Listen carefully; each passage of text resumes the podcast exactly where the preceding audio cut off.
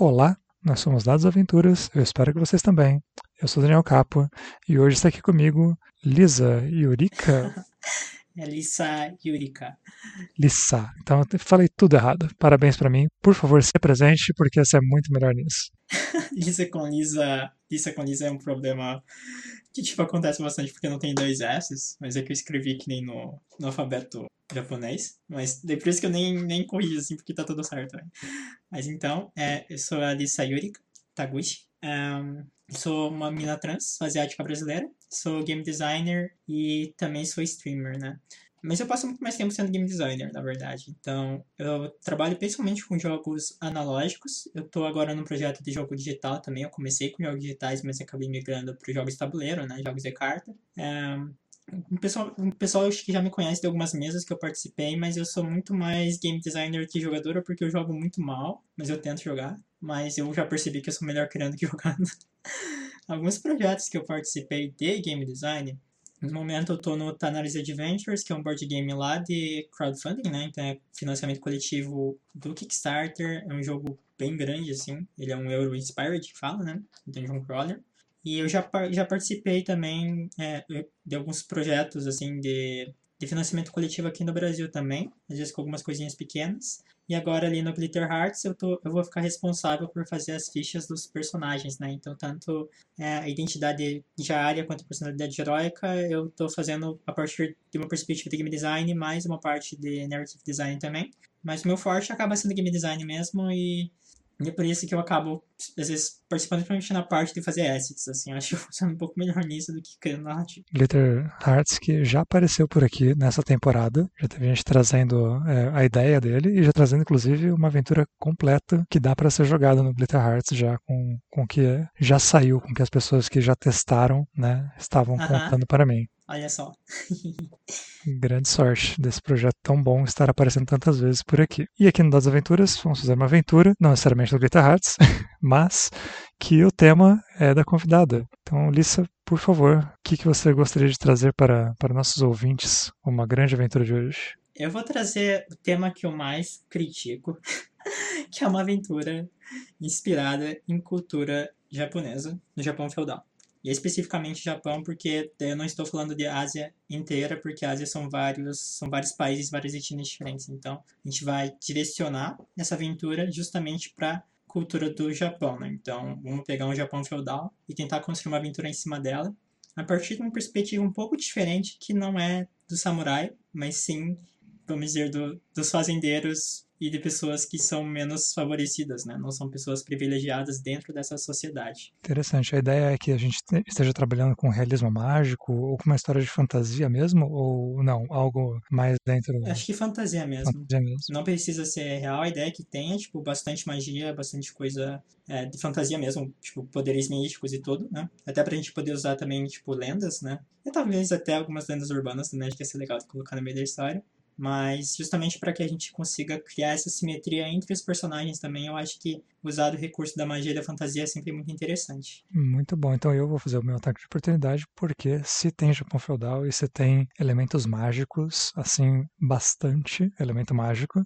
é, eu também tenho um jogo. Eu participei do RPG Jam 2020 e com o Niji que é justamente uma história sobre é, os cavaleiros meio assim do arco-íris, né? Cada, cada clã tem uma das cores do arco-íris. Eles compõem um império que tem a ver com isso, né? O Império Opala, que é uma pedra que quando você olha brilha colorida. E existem lá vários elementos mágicos. Você pode ser um samurai lá, mas você também pode ser o lavrador. Uma das escolhas de características é ser dos lavradores. Então, caberia para essa nossa história aqui também.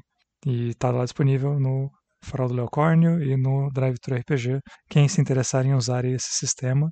Mas se não, acredito que Lenda dos Sete Anéis, Nove Anéis, eu esqueci o número de anéis, né? Mas outros RPGs da, da temática devem dar conta do que a gente vai criar aqui hoje. Uhum, com certeza. E também dá para usar qualquer sistema para isso, porque a ideia é que, justamente por ser narrativo, tu consiga adaptar em mecânicas e tá tudo certo também. Então, também nada impede de pegar um jogo que é um retropunk inspirado em cultura japonesa, que às vezes é muito, sim, acaba comunicando, e adaptar para esse contexto também. Sim, vai faltar talvez um pouco de magia, mas aí vamos... É, mas ver. aí a gente justifica com tecnologia. Justo. É, afinal, no Japão feudal já existia TechPix. Então, vamos, vamos começar pensando então na restrição. Né? Os nossos jogadores, então, não são samurai. Eles são de outros, né, outras classes sociais que não samurai. Eles não podem ser da riqueza, né? não podem ser as pessoas que estão trabalhando no palácio, coisa assim. Né? Está pensando em lavradores, nas pessoas que plantam arroz mesmo, ou algo um pouco mais amplo? Acho que pode ser algo um pouco mais amplo. São comerciantes, são é, agricultores, são pessoas pequenas dentro dessa, dessa hierarquia, né? Então, são pessoas na, nas castas mais baixas dessa sociedade, que é uma sociedade imperialista, né? Então, a visão que a gente tem que ter para os personagens, no caso, é uma visão de quem está ali embaixo e não quem está em cima, né? Então, é justamente pessoas que lidam, né, com essas, é, com esse sistema, né, de forma lida com os abusos desse sistema, né? Então, seja por ter, por exemplo, é, familiares assassinados por pessoas da alta nobreza sem nenhuma causa, né, que fosse de fato, é, digamos assim, justificável, né? Não que fosse, mas justamente pessoas que estão nessa casta mais baixa e já estão é, e começam o grau de insatisfação, né, com, com essa com essa hierarquia tanta que elas decidem é, criar um movimento e ir contra né, o próprio império e imperador.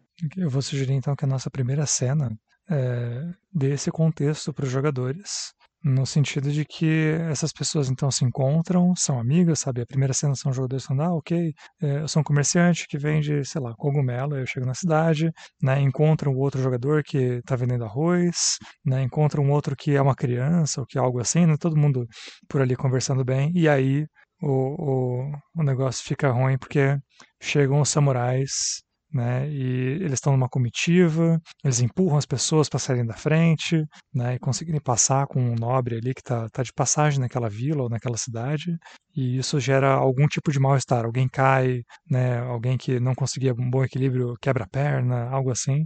E aí a gente tem um primeiro embate entre os jogadores do samurai, no qual eles claramente não têm chance né? Só para mostrar, olha, nós estamos nesse lugar que é hierarquicamente opressivo, no qual aconteceu uma injustiça ali, mas para o samurai foi coisa pouca. Falou, ah, derrubei uma pessoa sem querer, não importa, eu não sei se é um samurai mau, né? Mas ele só fala, ah, isso aí eu tô cumprindo meu dever aqui de guarda, então isso é uma coisa menor. E aí o jogador já olha e fala, opa, então é assim que é, né? Vamos, vamos ficar de olho e no que fazer adiante. O que você acha? Essa cena tudo bem no começo? Eu acho que talvez pro começo as pessoas já poderiam pensar no que elas perderam por conta desse sistema, né? Por causa do Império. Então, é uma situação de perda constante, assim, e talvez alguma situação dessa possa ser a gota da água, assim. Eu acredito Sim, que pro background do personagem, ele já ter perdas, né? Talvez não perdas, tipo, uma perda muito grande, mas perdas diárias, assim. Ou uma perda, talvez, significativa, ao contrário de várias pequenas, possa ser legal para ter essa motivação de insatisfação, né? E esse, e esse evento, ele ser só algo que desencadeie a união desses personagens, né?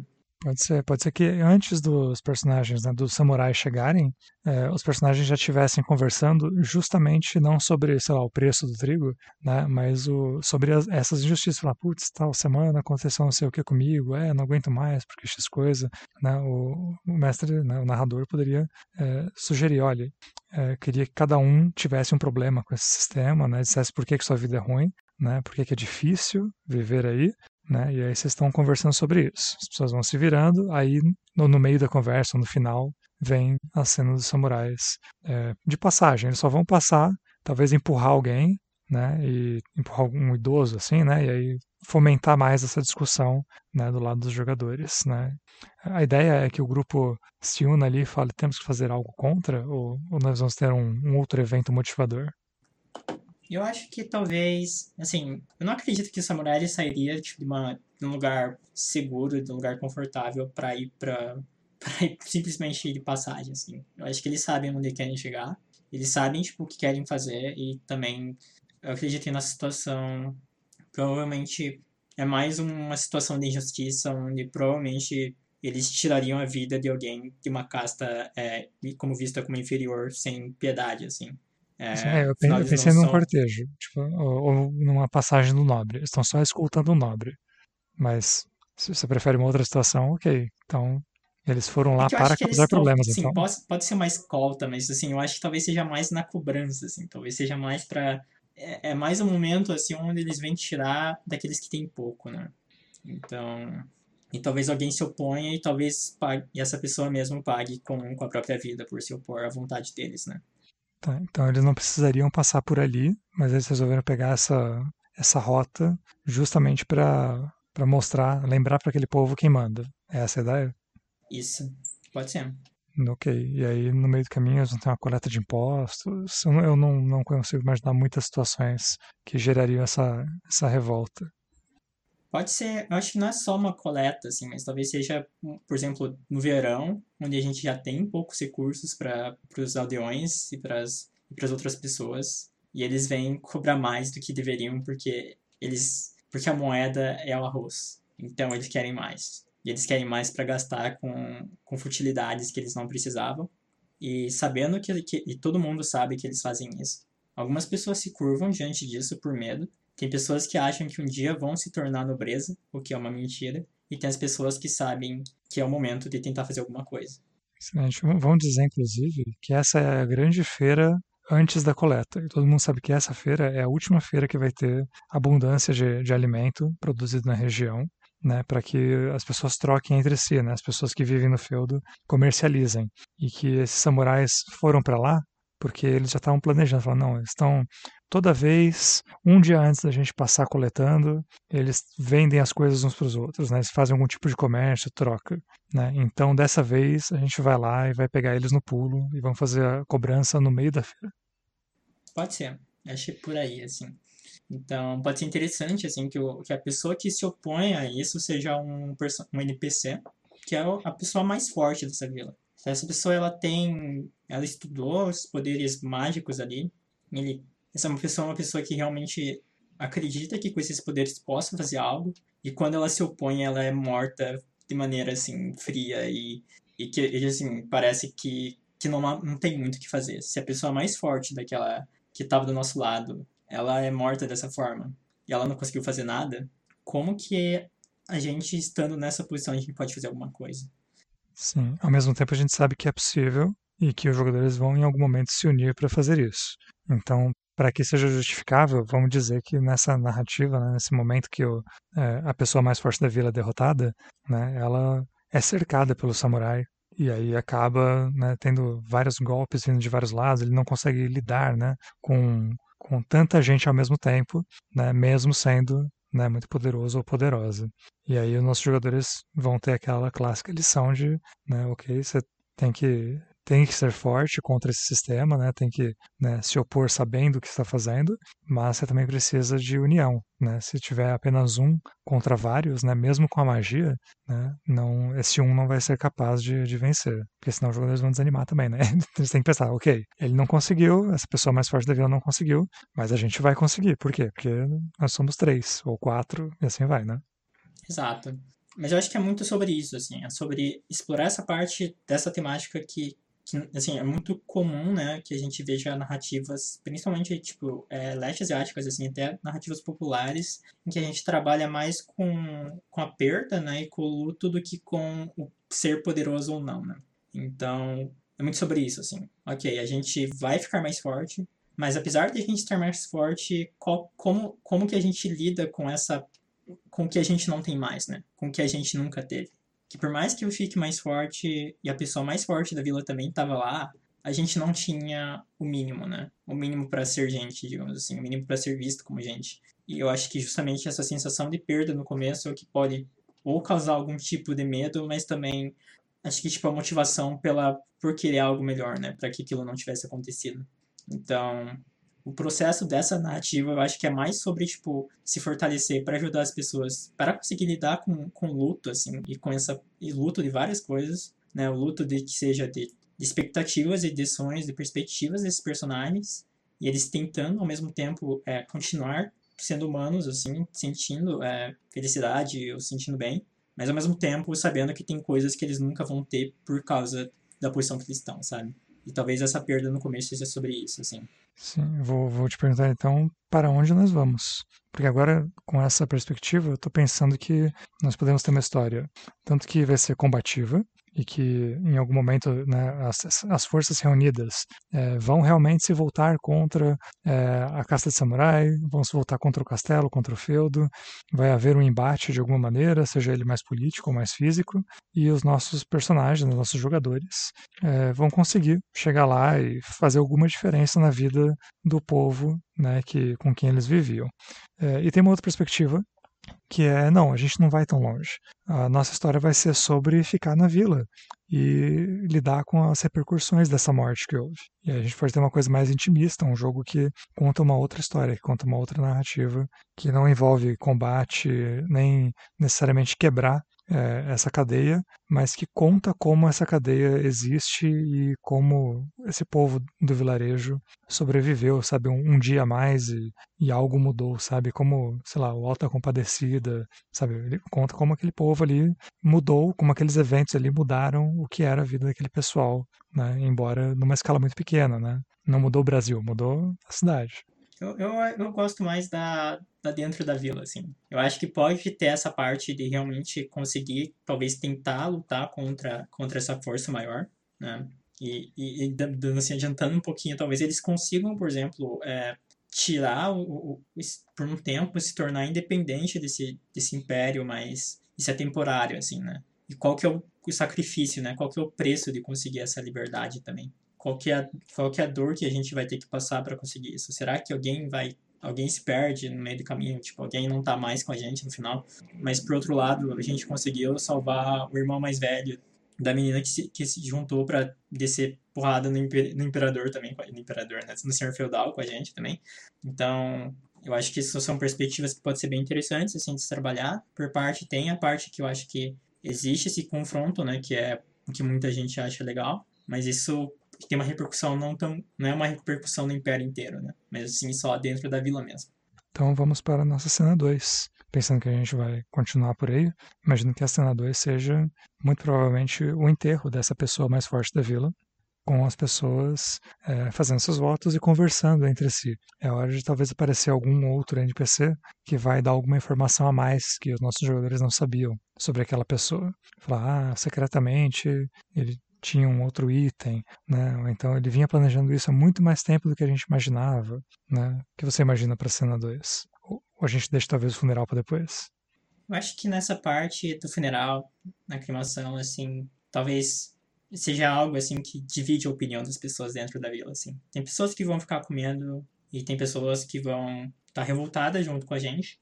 Mas dentro das pessoas que têm medo, tem aquelas que vão começar a pensar em aceitar viver nesse sistema e talvez essa pessoa mereceu por causa disso, na perspectiva delas. E tem aquelas que vão querer, que tem medo somente da morte, então elas acabam ficando quietas, mas elas estariam muito mais do nosso lado se tivesse alguém para liderar elas também. Então, é algo silencioso assim. As pessoas falam de forma falam frases prontas e genéricas pro pro luto de alguém, mas é aí que surge esse NPC, que pode ser uma uma senhora dona de um de um bar, saque e ela é uma das pessoas que é um dos cérebros por trás dessa resistência contra esses esse senhor feudal e os samurais que acabaram de, de fazer essa injustiça contra as pessoas de novo, né? E essa NPC provavelmente sabe de outras pessoas que estão dentro dessa vila também. Vamos dar o um nome pra ela. Ela pode ser, deixa eu pensar. Eu pensei em Senhora Fuyu, que significa inverno. Não, acho que ela tem que ter nome meio de, de professora, assim. Ela pode ser a, a Oyama, a senhora Oyama. E ela é bem. Ela não é nem um pouco delicada, assim, ela é super grosseira. Ela já passou por muita coisa pra, tipo, ter que aguentar mais disso e aguentar mais as pessoas. Então, as pessoas já sabem o jeito dela, não sabem que ela tá relacionado a essa resistência, mas ela é bem, bem grosseirona e bem direta ao ponto, assim. Sim, faz, sentido. E o, nome, eu gosto de usar esses nomes de personagens cifrados, né? A Oyama Montanha Azul. Então, ela deve se portar como a montanha azul que você vê ao longe, que é bem grande, e é daquele azulado de, na distância. E ok, ela então participa dessa resistência. Essa resistência tem reuniões, né? Eles planejaram o ataque no qual a pessoa da vila, a pessoa mais forte da vila, foi, foi morta? Ou foi um ato impensado dela? acredito que, eles, que não foi planejado, o que aconteceu foi só necessário para que a vida de mais uma pessoa inocente fosse tirada e para isso um dos membros da resistência decidiu se impor, né? E não foi o melhor momento para essa pessoa. Foi algo mais mais impensado, mais que partiu da pessoa que fez o ataque e não que partiu de um movimento né, coordenado.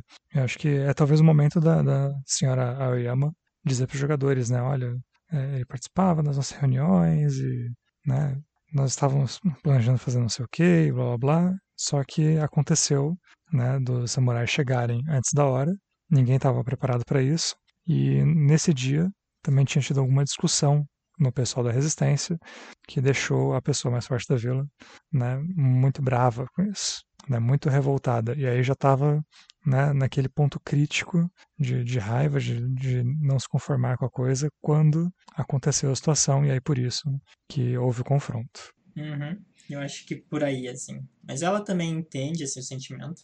Até porque era um amigo muito próximo dela. Pode ser. Vai ser. Vai ser. Vai se chamar Jun, o nome do cara. Jun. É. Ele não era muito alto e nem muito forte, assim. Acho que ele era até que novo, assim. Ele deveria ter o quê? Uns 17, 18, assim. Então ele era um, uma pessoa dedicada às suas atividades, como qualquer outra pessoa também ali.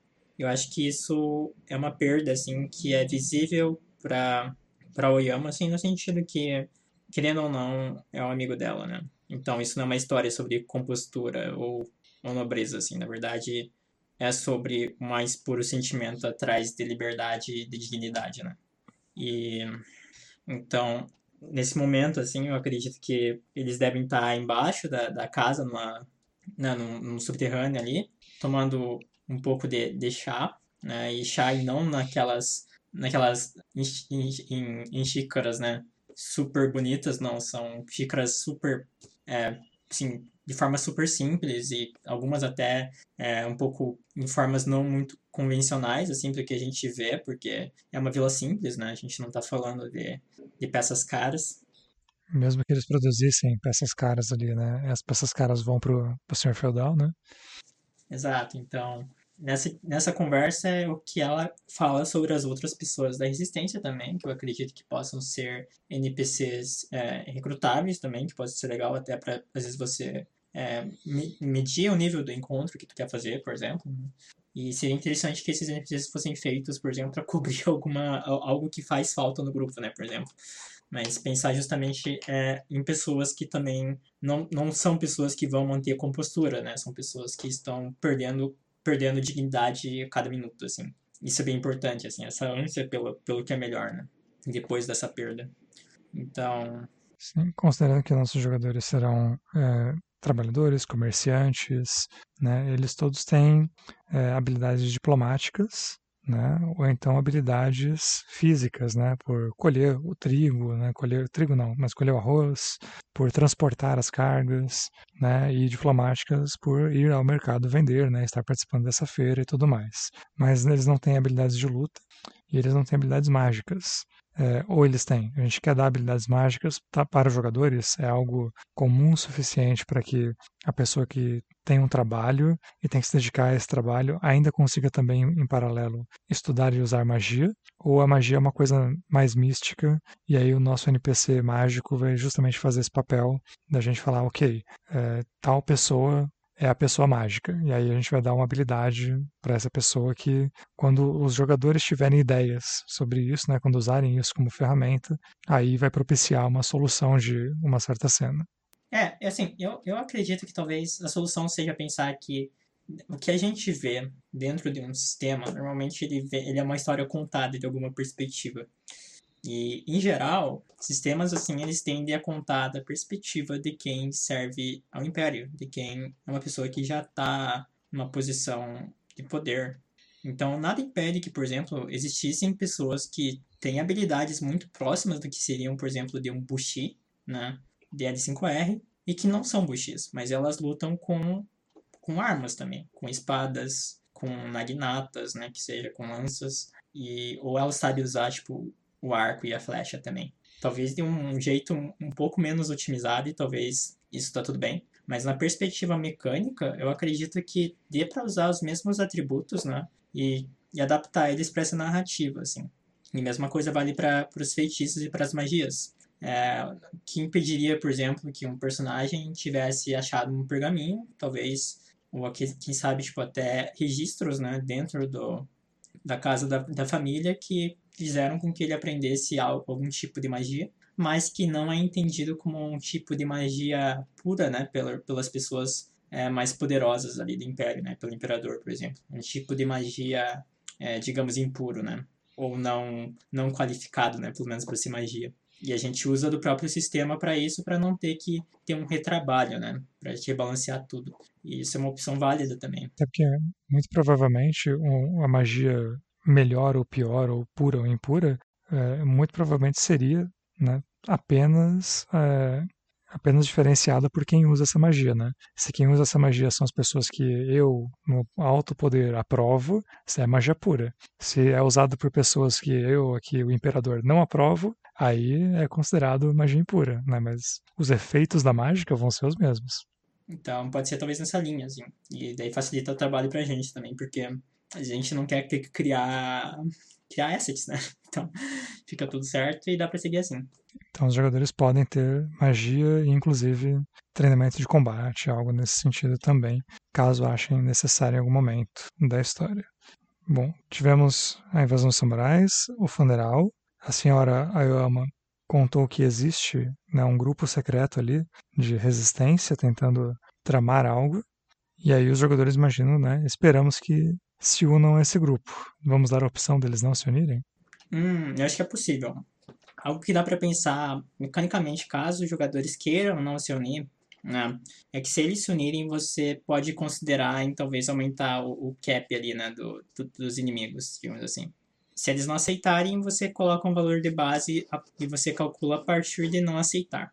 E daí ele vai continuar, de certa forma, digamos, balanceado. E daí você cria essa, essa, essa escolha, de fato, de poder se unir a outras pessoas, né? Unir a outro NPC, o que é bem legal. Mas se eles também não quiserem, porque, sei lá, não querem perder um outro personagem na narrativa, também é possível. E cria essas escolhas dentro da narrativa que pode ser bem legal também. Sim, e eles vão ter os aliados, né? Os aliados fazem coisas. Então, se aliar à resistência também é ganhar poderes extras, né? É ganhar mais estratégia, é ganhar número, né? Mas eu entendo um grupo que resolva fazer as coisas sozinho também. Próxima cena. Então, eu imagino que a próxima cena seja a resistência se formando, né? Tentando organizar, então, um, um contragolpe né, falando, planejando, ah, os samurais vão passar aqui mês que vem, né, ou então nós vamos atrás deles, né, nós vamos dar um, um sinal de que não aguentaremos mais isso, né. Que é a parte da, da preparação, no caso, né? Tipo, beleza, a gente teve a introdução a, a todo o contexto, né? A gente teve a parte do, do, do luto, a gente teve a opção de se juntar ou não. E talvez nessa parte do planejamento é onde você consiga, por exemplo, pegar personagens que não tenham perícias, às vezes voltadas para combate, e fazer com que eles tenham alguma influência dentro do combate, digamos assim, se ele for acontecer. Né? Então, às vezes quantificar isso é um pouco difícil, mas eu acho que é possível, que seria, por exemplo, você fala com um personagem que é muito bom, sei lá, em conhecimento ou talvez de rondar uma área com, alguma, com algum tipo de atributo, isso se traduz em alguma bonificação é, de fato quantificada dentro do combate, né? Então, seja por pelo, pelo level design ali que tu for fazer, ou talvez adicionando algum, algum tipo de bônus ali no, durante o combate por algum tipo de ação, pode ser bem interessante para a gente conseguir é, quantificar, né? E, e, de fato dar destaque para personagens que também não são voltadas para o combate, né? E, e daí ele fica mais ou menos equiparado ali no valor né, da, da ficha, né? Digamos assim, da economia de ação. Sim, mas a pergunta é para onde vai essa história? Né? A gente vai ter então um contra-ataque da resistência? Eu acho que pode ser interessante e talvez possa ser assim que eles não devem estar muito longe dali, né? Tipo, eles normalmente devem acampar em algumas em alguns locais que ficam, né, dentre essas estradas e talvez a gente possa é, encontrar eles num desses lugares, né? Pode ser um templo, talvez. Pode ser, pode ser porque e o, os jogadores e o pessoal da vila ali conhecem bem o terreno, então eles não precisam nem se preocupar. Sabem onde que provavelmente esse grupo vai acampar primeiro, baseados até na hora que eles passaram ali, né? Vamos dizer que o ataque aconteceu próximo à, à tarde, vai. O, né, já estava quase de noite quando eles apareceram, né? No fim da feira. Todo mundo que ia na feira já estava lá, já ia ser pego no susto. Né, eles fizeram de propósito, de propósito para aparecer o máximo possível. Uhum. Eu acredito que sim. Então o grupo segue para o ataque no templo. Vamos colocar, vamos definir o templo, se precisar, depois a gente vai mudando. E a ideia desse ataque no templo é, é capturar alguns samurais. Aí eu acho que é cabível aos jogadores decidirem, a gente pensa em quantificar isso também. E talvez isso mude até talvez a conclusão da narrativa, né? A gente pode tanto abater o nobre de samurais, quanto a gente pode capturar eles. Né? E o que, que isso resultaria? Provavelmente captura resultaria em reforços vindo até a nossa vila e talvez terminando de bater todos os aldeões que estão lá dentro, porque provavelmente a gente não é significativo, né, diante do olho do, do imperador. Outra questão é talvez justamente ameaçar, né, e falar que de alguma forma convencer a eles que a gente não precisa deles aqui, né, e que a gente é. tem uma resistência que de fato consegue lidar com eles. É, isso pensando é no, pensando no viés narrativo. Opa, pode falar.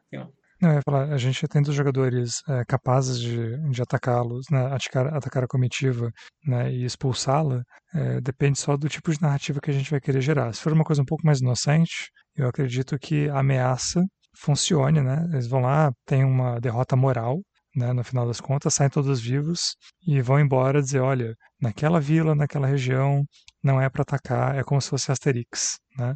Mas ao mesmo tempo, é, eu acho que se eles capturassem né, esse nobre e obrigassem ele a viver naquela vila por um tempo, durante esse tempo, justamente é, outros exércitos não poderiam atacar. Né? Porque se eles matam todo mundo e voltam para a vila, aí o povo vem e atropela a vila. Né? Porque não tem ninguém lá que eles querem salvar. Mas se o nobre e o samurai estão estão presos lá dentro, então quem vem salvá-los tem que tomar o cuidado de salvá-los, né? Eles não podem sair destruindo tudo que tem na frente, tacando fogo, fazendo esse tipo de coisa, né? Então eu, acho que a captura é, traz o, esses personagens para uma posição de poder, né? Traz a vila para uma posição de poder, enquanto que a ameaça acaba na verdade sendo uma, uma contra-ameaça, né? É perigoso para eles fazerem isso também e soltarem o pessoal. É, eu acho que dá para apresentar as opções. Então, tem tanto a opção do abate, quanto da captura, quanto só da ameaça, né?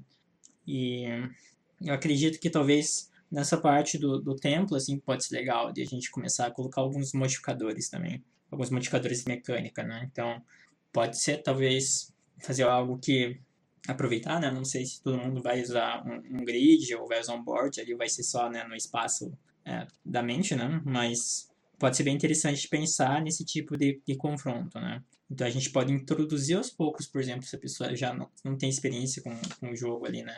E dar essas opções de, de ações também. Então, se por exemplo a pessoa quer tentar convencer o samurai de não lutar, a gente tem que pensar em quantificar quanto que vale uma ação por turno, né? Para que a gente consiga é, mitigar ou evitar o dano que entraria num combate. Isso é bem legal também. Eu acho que é válido eu acho que talvez pensando assim que eu tô me inspirando muito nas narrativas do do Osamu Tezuka, né? E, e alguns mangás eles são é muito mais fria nessa visão, essa, essa narrativa é muito mais fria assim, cruel.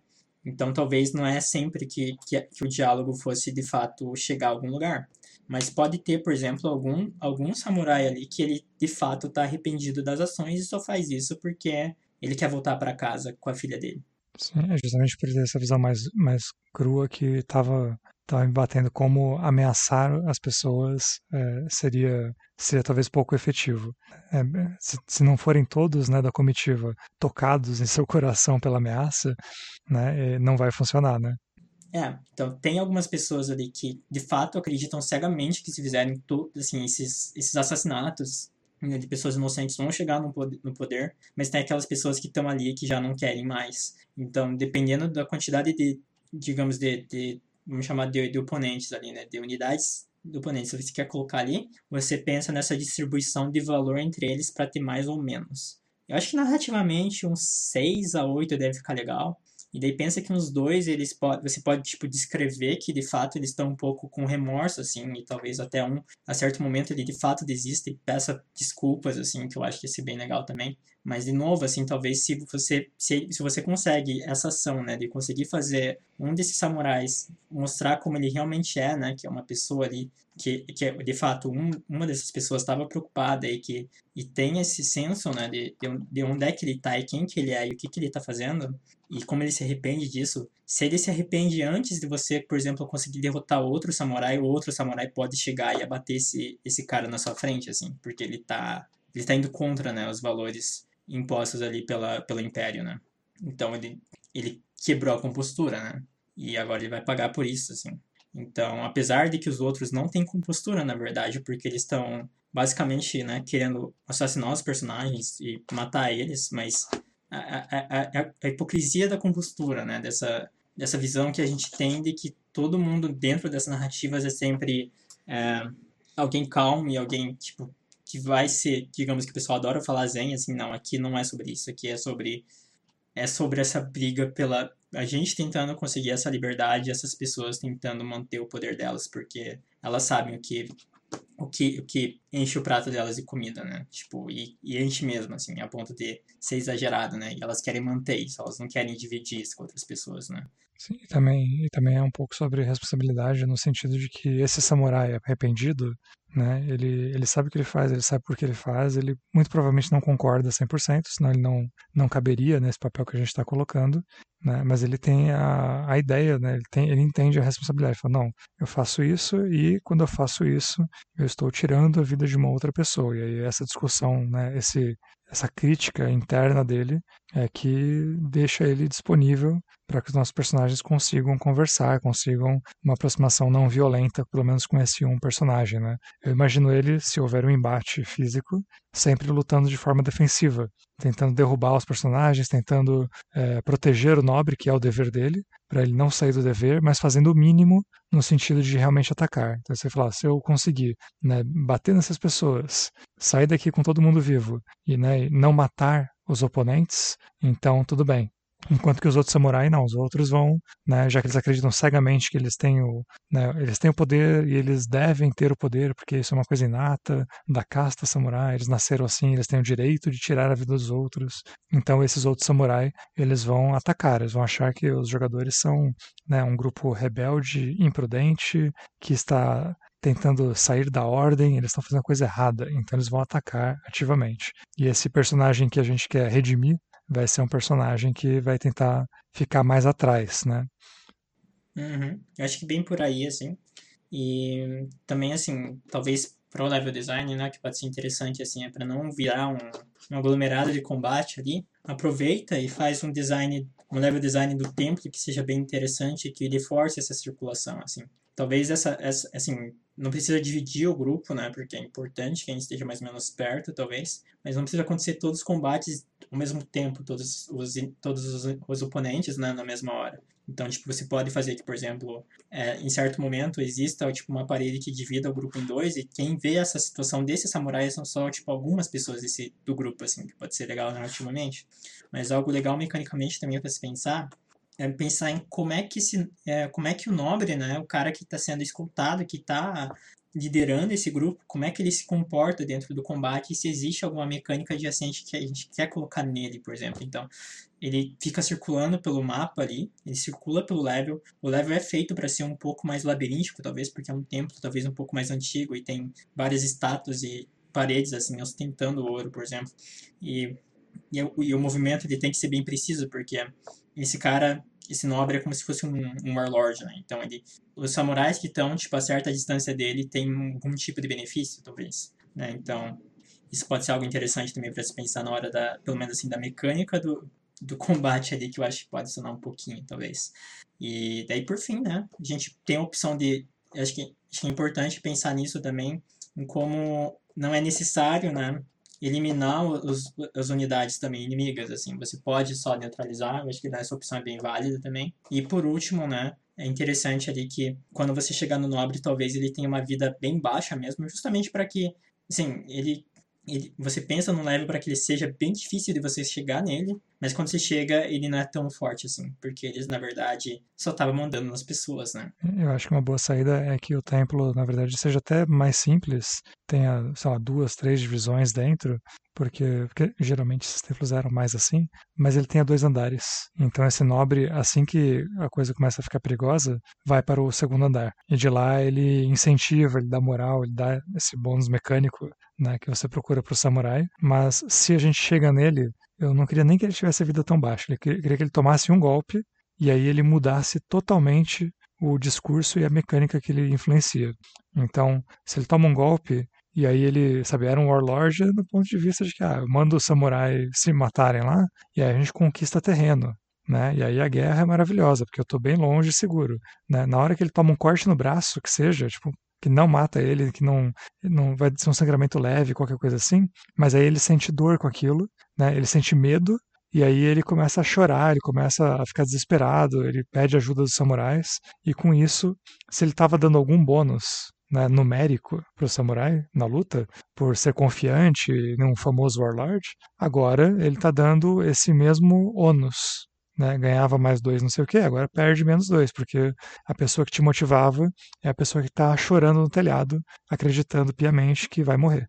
É, talvez assim, talvez tipo, eu acho que eu não daria o ônus porque daí talvez ele virasse o foco, né? A ideia é que ele seja bem, assim, ele force o movimento, né? Para que, assim, o level fique mais interessante e que tenha de fato tempo também para você poder desenvolver a história, né?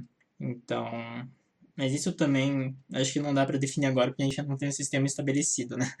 Mas pode ser legal também pensar nesse caminho. Acho que o importante é essa dualidade, né? Qual que, quão fácil é ele falar enquanto ele está enquanto ele está protegido e quando ele não está mais, né? Isso é, bem, isso é bem legal de ressaltar mesmo e vale a pena pensar em trabalhar isso de alguma forma mecânica justamente para que fique ainda mais, é, com mais ênfase nessa parte, né?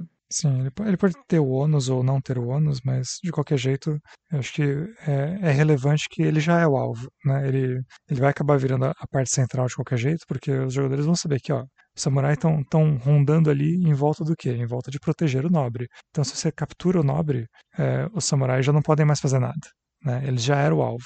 E aí, se ele vai dar um ônus ou não depois, é, eu acho que é até quase irrelevante. Eu daria o ônus só porque isso reforça a situação e força a gente a sair do combate. Assim que ele é ferido e há um ônus, é, os samurais vão começar a perder muito. Né? Claro que a gente pode dizer que ele tinha um bônus grande também, e agora esse bônus não existindo já é o suficiente. Mas com os samurais perdendo muito, é, eles vão tentar é, voltar à conversa. E pode ser que o grupo abrace isso né, os jogadores resolvam que não, nós queremos conversar. Conseguimos a atenção deles, conseguimos gerar perigo suficiente para que eles parassem de nos atacar e começassem a nos ouvir, resolvido. Agora a gente vai para um desfecho no qual a gente vai conversar aqui, né, no qual vai haver um, um acordo sobre como funciona esse ataque à vila e tudo mais. É, eu acredito que sim. Talvez agora no momento, assim, que depois que você resolve esse combate, dependendo do que você fez, né? Se você decidiu, por exemplo. Talvez seja legal criar um estado em que exista essa opção de, de, não, de não, não abate, assim, né? Você consegue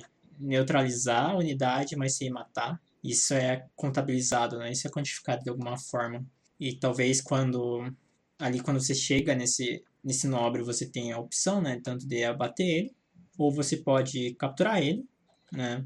E também o mesmo talvez possa ser válido para os samurais, né? Então, dependendo ali de qual samurai você captura, talvez também pode ser interessante isso. Eu acho que talvez até, dependendo, também pode ter alguns desfechos diferentes, né? Então, talvez se você captura um samurai e leva ele para a vila, talvez ele possa, ou talvez se você captura um nobre também, possa ser algo mais ou menos assim, né? Que é que eles acham que o Império vai vir atrás deles para resgatar eles, eles, o Império nunca vem, porque na verdade eles só eram mais uma peça desse sistema, né? Eles são descartáveis e eles não imaginavam isso, né? E talvez isso possa gerar sentimentos diferentes dentro desses personagens, né? Isso é bem interessante, né? Eles são, eles são cativos, ninguém vem procurá-los. Isso torna eles, talvez aos poucos, é, até mais compassivos com aquele pessoal, mas querendo, né, vai gerar um sentimento de, ok, é, vocês eram os excluídos do Império, a gente só vinha aqui roubar sua comida. Agora nós, né? Somos excluídos do Império, né? O Império não se importa se a gente desaparece do dia para noite, né? Então agora a gente também quer fazer algo contra, ou no mínimo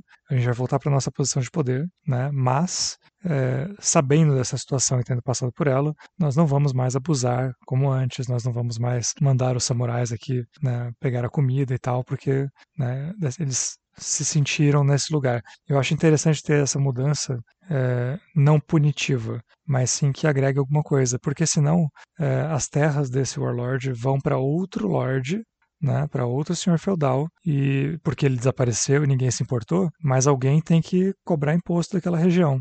E aí vão vir outros samurais e vai acontecer tudo de novo e a gente não evoluiu do começo ao fim da narrativa. Né? As ações dos nossos jogadores foram irrelevantes. Já se eles conseguirem pegar é, quem foi capturado né, e mudar a cabeça dessas pessoas, aí eles têm uma melhoria na vida das pessoas da vila. Eu acho que é um final mais feliz.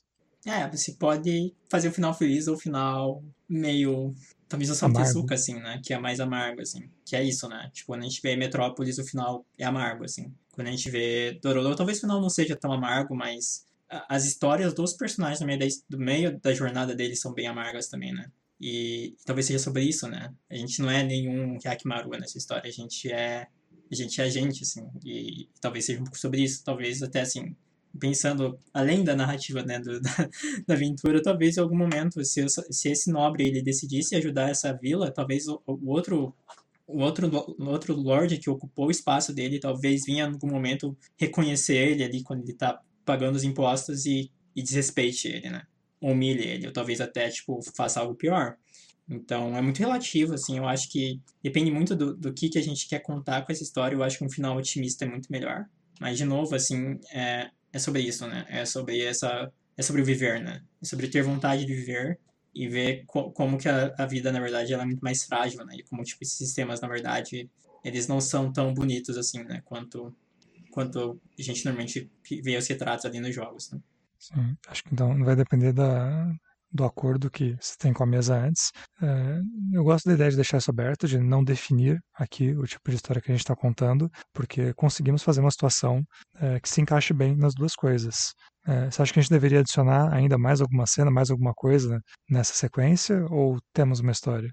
Eu acho que, para mim, eu acho que na minha, na minha aventura estaria bem fechando assim. Mas é porque daí eu deixaria bem claro que é qual que é a linha, né, de narrativa que eu tô puxando, né? Que é sobre ser forte, né, como a gente ter, ter essa força de conseguir ter feito isso, mas no fim a gente ainda é só, a gente é só uma pessoa, né? E o que a gente está lidando é algo muito maior que a gente e que provavelmente a gente mudou isso para algumas pessoas, mas no geral nada muda, né? Mas nada impede também que daí dessa aventura você criar algo mais, mais épico, assim, que de fato seja uma mudança significativa nessa sociedade, que também é muito legal, né?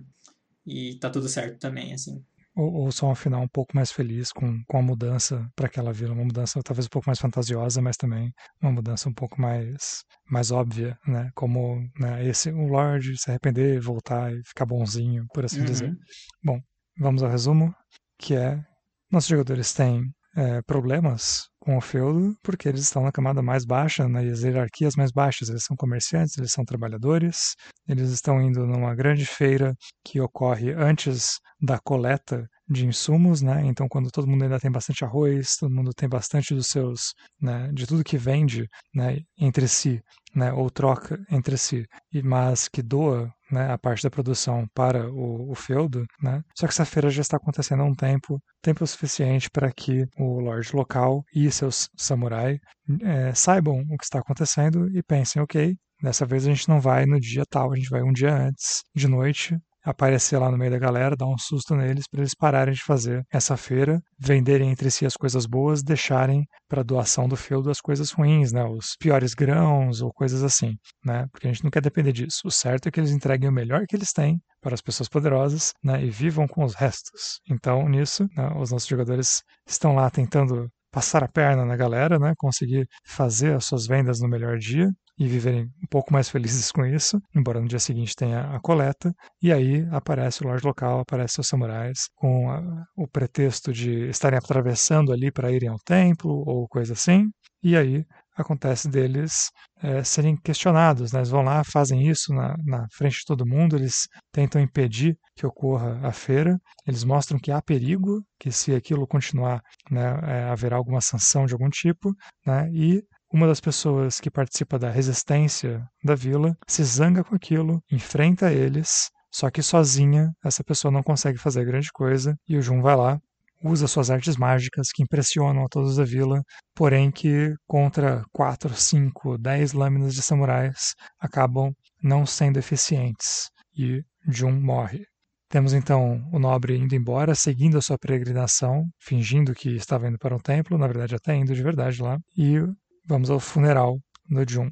Lá conhecemos a senhora Aoyama, na verdade, os jogadores, né, os personagens jogadores conhecem a senhora Ayama, que revela os planos da resistência, diz que existe muito mais gente pensando que isso é errado, né, dá força aos jogadores de se rebelarem e todo mundo ali acaba saindo com aquela ideia, certo? Eles foram para o templo, a gente sabe onde é o templo, a gente poderia pegar eles. E é aqui que a gente tem o plano se formando sobre capturar os samurais e o nobre, ameaçar os samurais e o nobre, ou atacar e matar os samurais e o nobre, dependendo do tipo de abordagem que a resistência né, elabora e que os jogadores é, se sentem à vontade para irem à frente com isso. É, o plano é executado, então os jogadores vão até o templo, encontram todo mundo lá. É, existe uma luta física em algum momento. Essa luta física, o ponto fraco é acertar o nobre. Ele passa de ser um grande e poderoso warlord que dá comandos precisos para começar a temer pela própria vida, e isso enfraquece né, tanto a postura do samurai, que sabem que não podem protegê-lo tão bem, né, se, se ele foi atingido uma vez, né, então provavelmente tem alguém perto dele,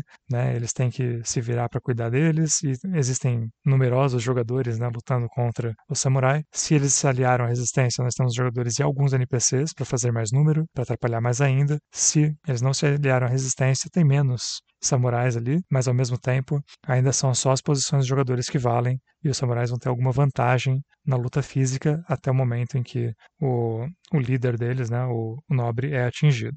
Dele sendo atingido, passa-se a um segundo momento onde pode haver um confrontamento físico ainda, terminando na morte desse grupo de nobres todo. O pessoal volta para a vila e vai enfrentar as consequências disso. Pode acontecer né, dos samurai e do nobre se abrirem para a conversa e saírem dali ou capturados para a vila ou ameaçados. No caso de ameaça, eles vão para casa né, e vão mudar ou não o jeito que eles estão né, agindo, e isso vai fazer com que a vila né, tenha mais benefícios ou menos e que a nossa narrativa conte um final feliz ou conte um final em que tudo deu na mesma, aconteceu tudo isso, obrigaram, ameaçaram o nobre, ele mentiu, foi embora e tudo ficou na mesma, ou não, final feliz, né, ele realmente mudou e foi embora, é, ou no caso deles capturarem né, esse nobre, pode ser que aconteça aquela nossa ideia de o nobre é capturado e aí outro nobre toma o lugar dele, passa pela vila, humilha ele e isso mostra como as coisas continuam as mesmas, como aquele pessoal teve uma pequena vitória, mas que todo o sistema continua igual. E com esses vários finais abertos, escolha muito bem o seu,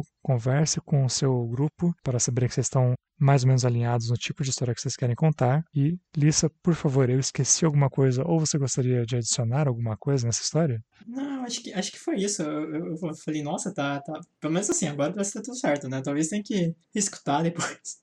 Eu percebo que a gente esqueceu alguma coisa, mas acho que no primeiro momento tá tudo certo. Se alguém for narrar e sentir falta de alguma coisa, por favor, entre em contato conosco. Onde as pessoas te acham na internet para conversar sobre jogos, game design e tudo mais? Vocês podem me encontrar pelo meu Twitter, que é Alissa, com H no final, Imai, que é I-M-A-I. Eu costumo falar, assim, às vezes eu falo game design e às vezes eu tô fazendo pintura de miniatura também. E mas assim, de modo geral, eu tô tentando, eu tô dando uma estudada para começar a falar mais de temas, né? É, que é em relação tipo, a esse, essa questão da, da, da representatividade asiática e da narrativa asiática dentro da RPG, né? Então hoje foi uma tentativa de, de trazer isso, assim, né? primeira vez tentando. Que era uma ideia que eu tinha na cabeça, né? Mas quem quiser trocar uma ideia, eu tô lá. E também para quem quiser também falar sobre game design, eu também eu sou super, eu acho super da hora trocar ideia sobre isso. E também se quiser trocar ideia sobre pintar miniatura também, é uma parada que eu tô tentando, então tô gostando bastante também. Eu vi alguns resultados, ficaram muito bons. Obrigada. Eu, eu modelo, né? Eu imprimo as miniaturinhas e tal, mas eu não pinto elas. Eu acho que é muita habilidade e bom gosto de escolhas de cores que eu não tenho. Então, muito parabéns. ainda quero pegar os modelos teus, só não deu tempo ainda, mas eu tá sempre tô de olho na, nas lives, assim, eu acho muito legal essa proposta também do, do projeto, né? Que é do Miniaturelas, porque é super importante, assim, né? Porque como eu vou muito atrás de modelo, né, para modelo de, de, impressão, né, que já está impresso para comprar, é uma, é, é uma dificuldade muito grande de achar figuras de, de mulheres, assim, que não não estejam né, é, sexualizadas assim então isso é uma outra parada que também é uma outra coisa que dá para tem bastante coisa para conversar, né? Que é sobre essa a representação de, de algumas figuras em miniaturas também, né? também. Não é um mundo perfeito em lugar É. nenhum, infelizmente. Mas é, gente, eu gosto bastante de falar sobre essas coisas, então chame lá no Twitter, também podem colar na live, né, que é twitch.tv barra live. É, às vezes eu tô jogando alguma coisa ou outra, eu, assim, eu sempre acabo falando alguma coisa de game design, e também eu faço lives pintando miniaturas às vezes, assim, então, pra quem quiser colar, super convidados. Se vocês quiserem encontrar também o Dados Aventuras no Twitter, está como arroba dadosaventuras, com tudo junto, ou aaventuras. E muito obrigado também aos nossos ouvintes, que agora que já tem uma aventura, vão rolar os dados.